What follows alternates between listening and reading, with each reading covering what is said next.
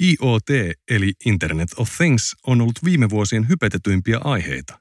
Sen vaikutuksista on spekuloitu vilkkaasti mediassa ja kahvipöytäkeskusteluissa. Mutta mitä IoT ihan oikeasti tarkoittaa yrityksille?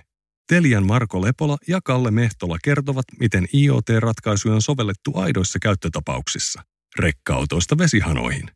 Kuulemme myös, miltä esineiden internetin tulevaisuus näyttää. Keskustelua juontaa Jarno Huupponen.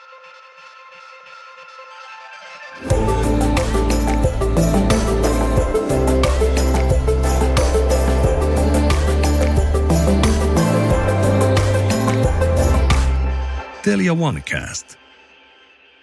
Tämä on OneCast. Minun nimeni on Jarno Huupponen ja tässä jaksossa käsittelemme IoTtä, Internet of Things, esineiden internet, teollinen internet, rakkaalla lapsella monta nimeä, aihe, jonka ympärillä on rakennettu hypeä viime vuodet, mutta nyt alamme näkemään aitoja asiakasratkaisuja.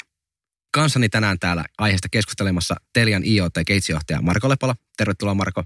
Kiitos. Sekä Telialta IoT-myyntijohtaja Kalle Mehtola. Tervetuloa. Kiitos. Marko, mainitsin tuossa noin, että IoT on alue, minkä ympärillä on rakennettu. Olen ehkä joskus saattanut viime vuosina kuulla sinunkin näitä hype-tarinoita kertovan, mutta hei, missä tänä päivänä markkinassa aidosti mennään? IoTlla menee Pohjoismaissa erittäin hyvin. Lähes 40 prosenttia pohjoismaista yrityksistä on onnistunut ottaa käyttöönsä jotakin todellisia IoT-ratkaisuja, sellaisia, mistä on heille aito hyötyä. Ja tuossa on niin kuin nähty se selvä siirtymä siitä, että alussa tämä oli hypeä ja nyt tämä asia on kypsynyt ja alkaa olla sellaista todellista liiketoimintaa tämän ympärillä. Mainitsit tuossa tuon Pohjoismaat. Onko Pohjoismaat markkina-alueena jotenkin erilainen kuin muu maailma?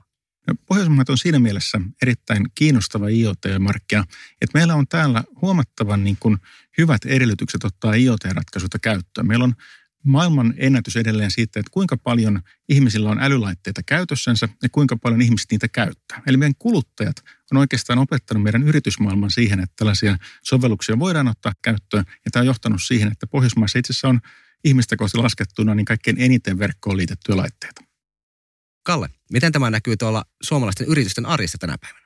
Neljä vuotta sitten, kun tämä matka aloitettiin Telialla Suomessa, niin silloin ehkä joudumme aika paljon soittelemaan yhtiöille ja saamaan tapaamisia aikaiseksi, mutta kun tämä hypetys ei ole ohimenevä ilmiö ja sen on yritykset alkanut Suomessa nyt ymmärtämään.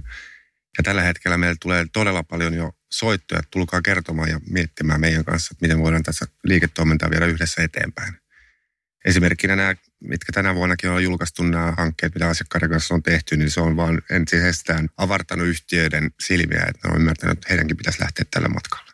Onko tyypillistä, että tänä päivänä IoT-ratkaisulla haetaan tehostamista olemassa oleviin prosesseihin tai ehkä rakennetaan aivan uutta liiketoimintaa?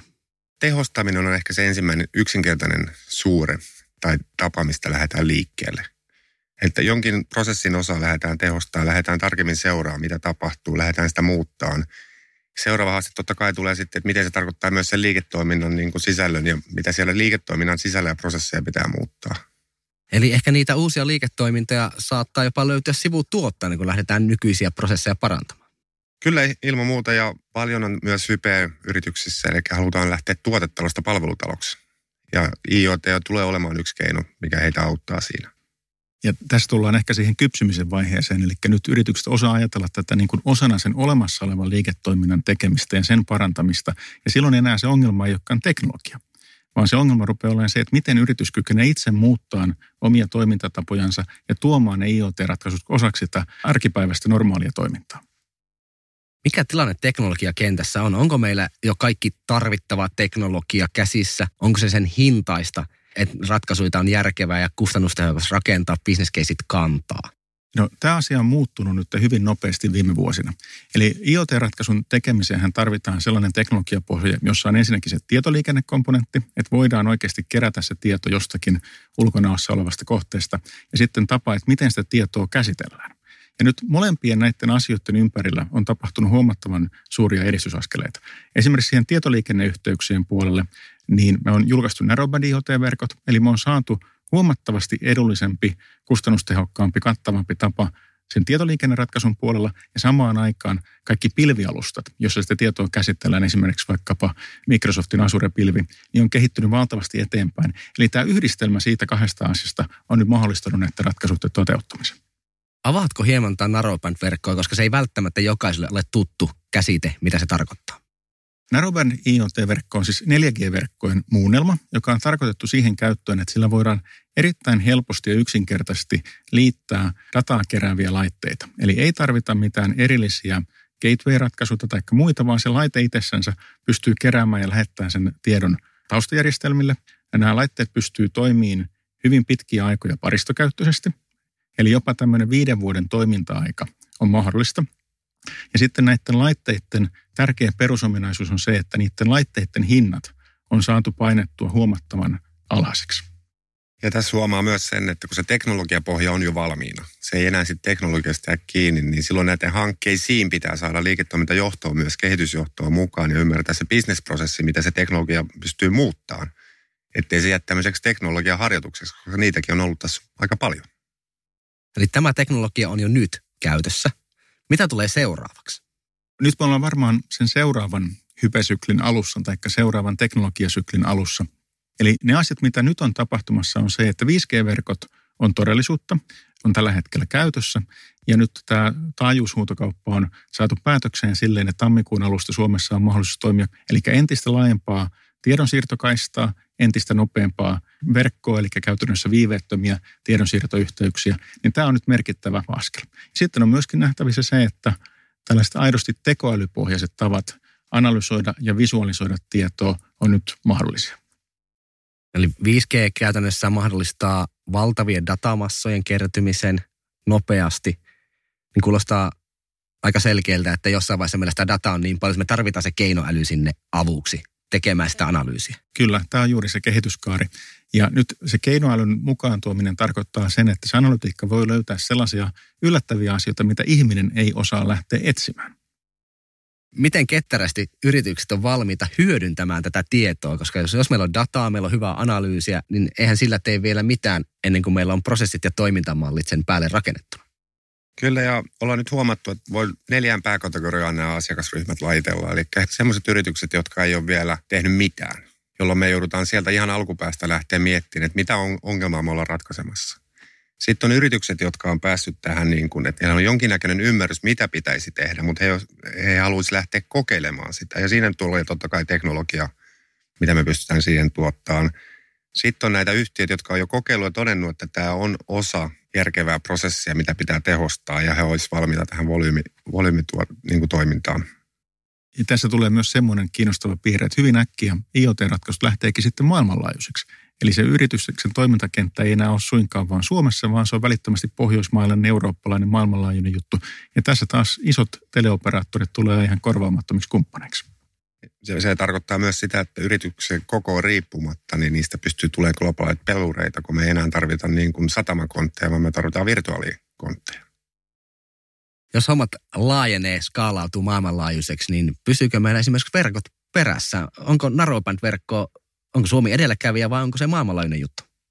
No, Suomi on edelläkävijä, se on myöskin maailmanlaajuinen juttu, mutta narrowbandissa ollaan siinä vaiheessa menossa, että Pohjoismaista se löytyy käytännössä kaikkialta. Eurooppaan se on aika hyvin alkanut levitä ja Aasiassa se on jo erittäin pitkällä. Et itse asiassa me ei olla ihan tarkkaan ottaen edelläkävijöitä. Aasia johtaa kyllä tässä kisassa vielä pikkasen. Mutta tietenkin se on, se on myös tietyllä tavalla vähän hidastanut tätä meidän kehitystä, koska se laitepopulaatio, mikä pystyy hyödyntämään niitä verkkoja, niin niitä volyymeja ei ole vielä nähty, koska Pohjoismaat ja Aasia on ainoat, jotka on julkaissut tämän verkon tämän vuoden aikana. Tietysti hyvä merkki on se, että Aasia on sillä mukana, koska siellä yleensä populaa riittää, on mistä tahansa kyse. Mutta silloin ne myös syö koko kuorman. Totta nyt on vähän puhuttu markkinasta, teknologiasta, mitä se on tänään, miten se on kehittynyt. Mitä konkreettisia esimerkkejä on ratkaisuista, mitä me ollaan jo tehty? Ollaan tehty aika paljon kokeiluita ja niin kuin Marko sanoi, että nyt lähdetään pikkuhiljaa muuntaantuu siihen, että tämä aikoo niin kuin laajemmaksi liiketoiminnaksi. Ja me ollaan esimerkiksi tämmöinen niin kuin ammattiliikenteen digitalisointiprojekti on ollut käynnissä tässä vuoden päivät Nesteen kanssa. Ja me ollaan nyt tuomassa täysin uudelleen digitaalinen palvelu logistiikka-alalle – Eli me tullaan nyt digitalisoimaan koko Suomen ammattiliikenne. Tästähän meillä on mielenkiintoinen haastattelu luvassa, eli yhtä ensimmäistä tämän palvelun käyttöön ottanutta. Kyllä jo, Helokivi oli ensimmäisiä rekkoja, mihin tämä asennettiin ja haettiin sieltä käyttökokemusta ja palvelun sisältöä ja että onko arvolupaukset kohdilla ja niin edespäin. Ja mielenkiintoista kuulla, mitä hän sanoo. Eikä anneta hänen itse kertoa. Kyllä. Mikko Jaakkola, toimit kuljetusliike Helokivi Oyssä kuljetussuunnittelijana. Kerro hieman yrityksestänne. Joo, olemme sääli- ja kappalettavaratoimituksiin erikoistunut kuljetusliike Helokivi on 56-vuotias perheyritys kolmannessa polvessa. Ja meidän kasvu ja menestys on perustunut pitkäaikaisiin asiakassuhteisiin ja vuorenvarmoihin ajosuoritteisiin. Turvallisuus on meille hyvin tärkeä tavoite kaikessa, mitä me tehdään ja toimitaan. Ja lastina meillä on tosiaan polttonesteitä, tuhansia litroja ja vähempään ei ole tyydyt tällä hetkellä. Otitte nyt syksyllä käyttöön ensimmäisen joukossa Suomessa Telian Smart Transportation-ratkaisun, jolla ajoneuvokaluston toimintaa voidaan seurata ja optimoida reaaliaikaisen käyttödatan kautta. Mitä hyötyjä se on teille tuonut? Turvallinen ajotapa ja sen mittaaminen on ollut haastavaa tähän asti, kunnes tämä palvelu saatiin käyttöön.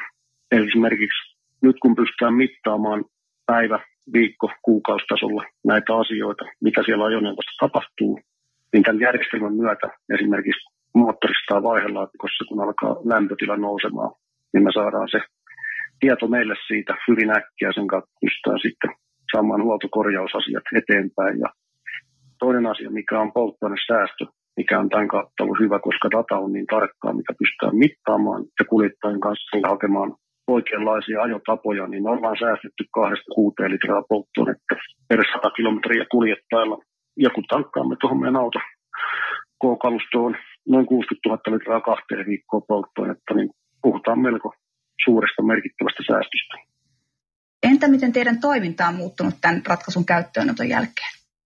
Palvelun pystytään mittaamaan paremmin kuljettajien ajotapaindeksiä ja kehittää sitä kautta parempia ajosuoritteita.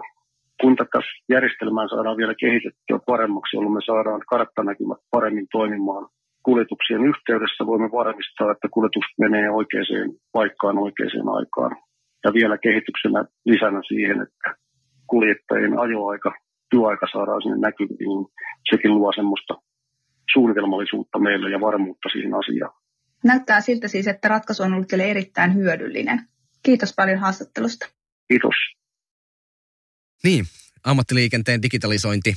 Tuossa puhuttiin muun muassa kulutuksen seurannasta ja tietysti niistä säästöistä, mitkä on valtavat tämmöisillä toimijoilla tässä. Mutta eikö meidän jokaisen auto jo nyt kerää keskikulutusta ja muuta? Mitä uutta tässä on? Tämä ehkä tuo semmoiset elementit tähän palveluun, eli saadaan reaaliaikainen feedback ajotavasta.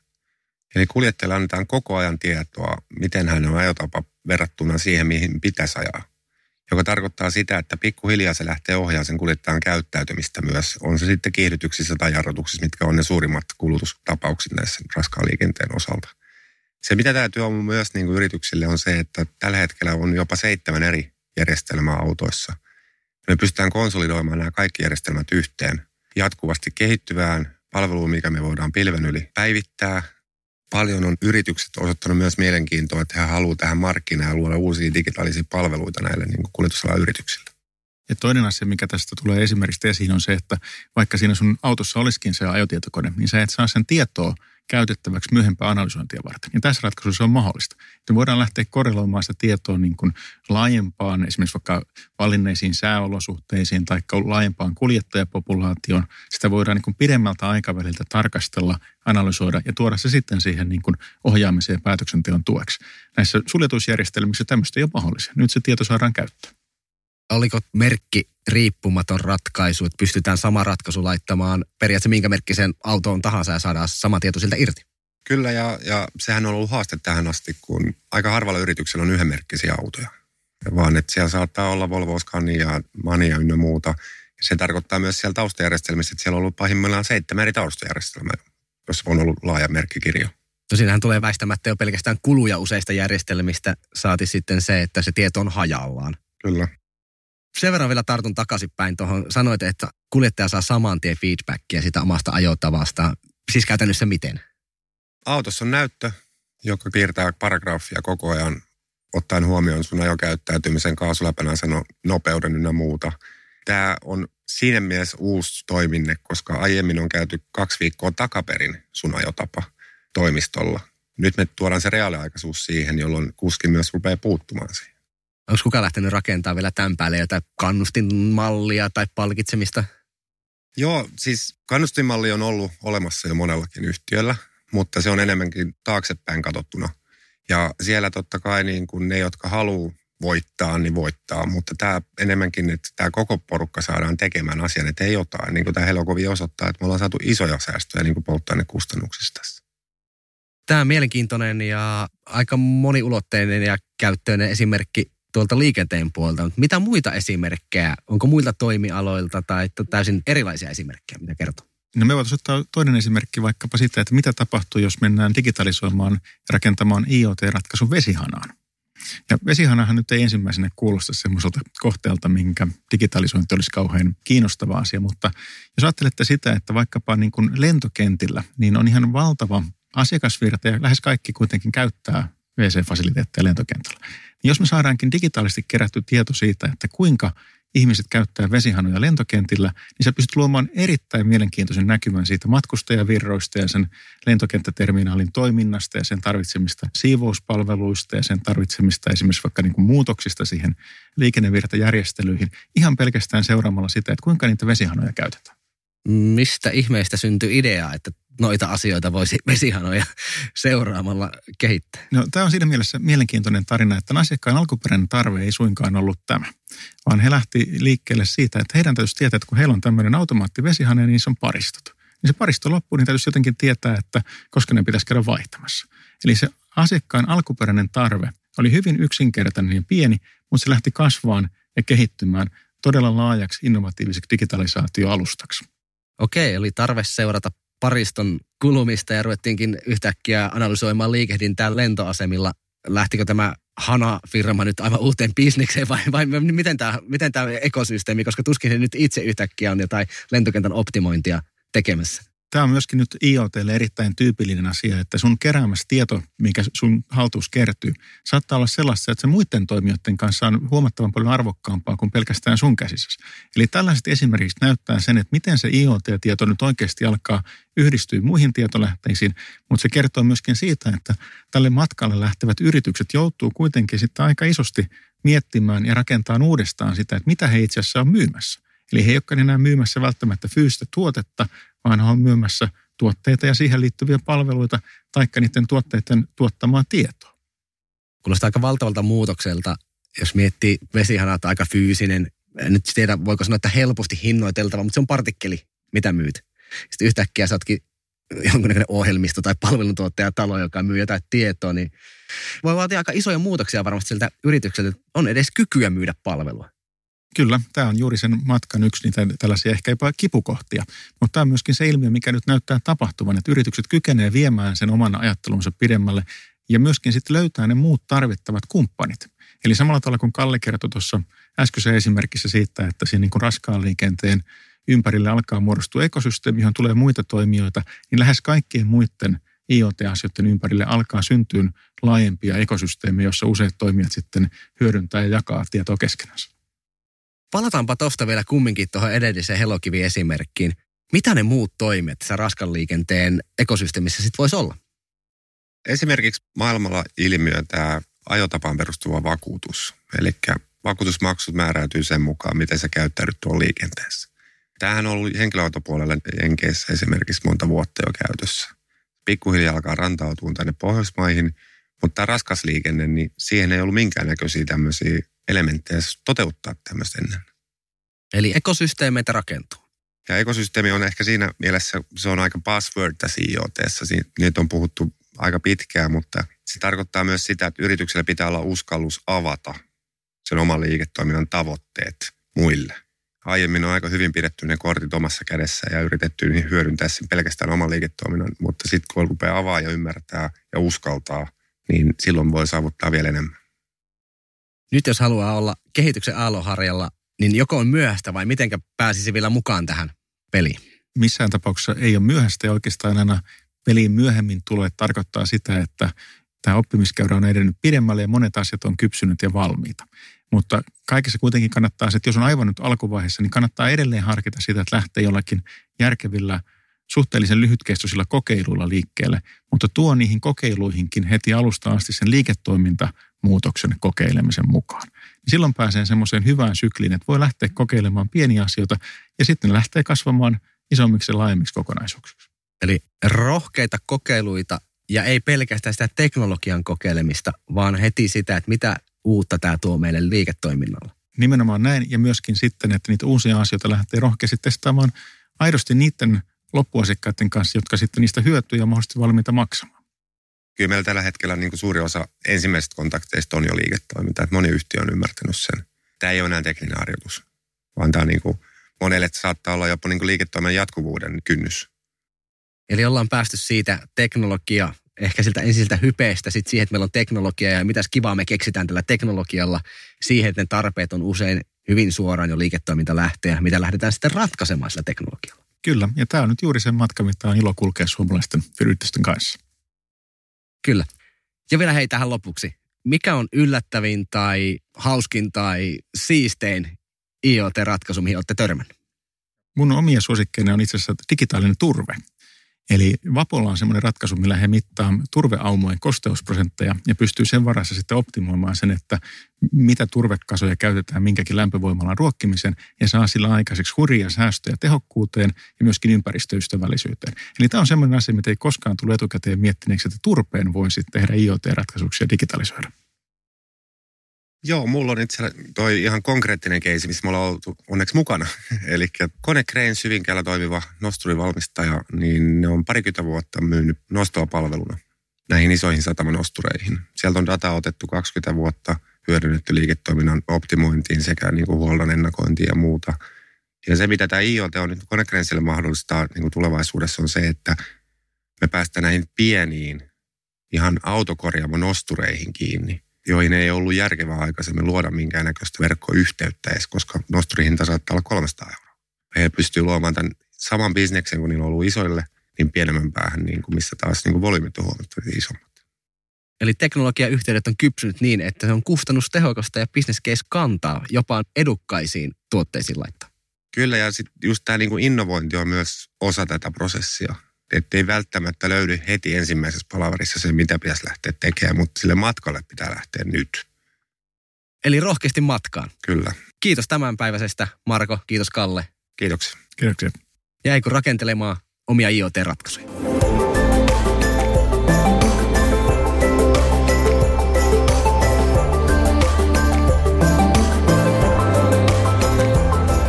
Telia OneCast. Yksi kumppani riittää.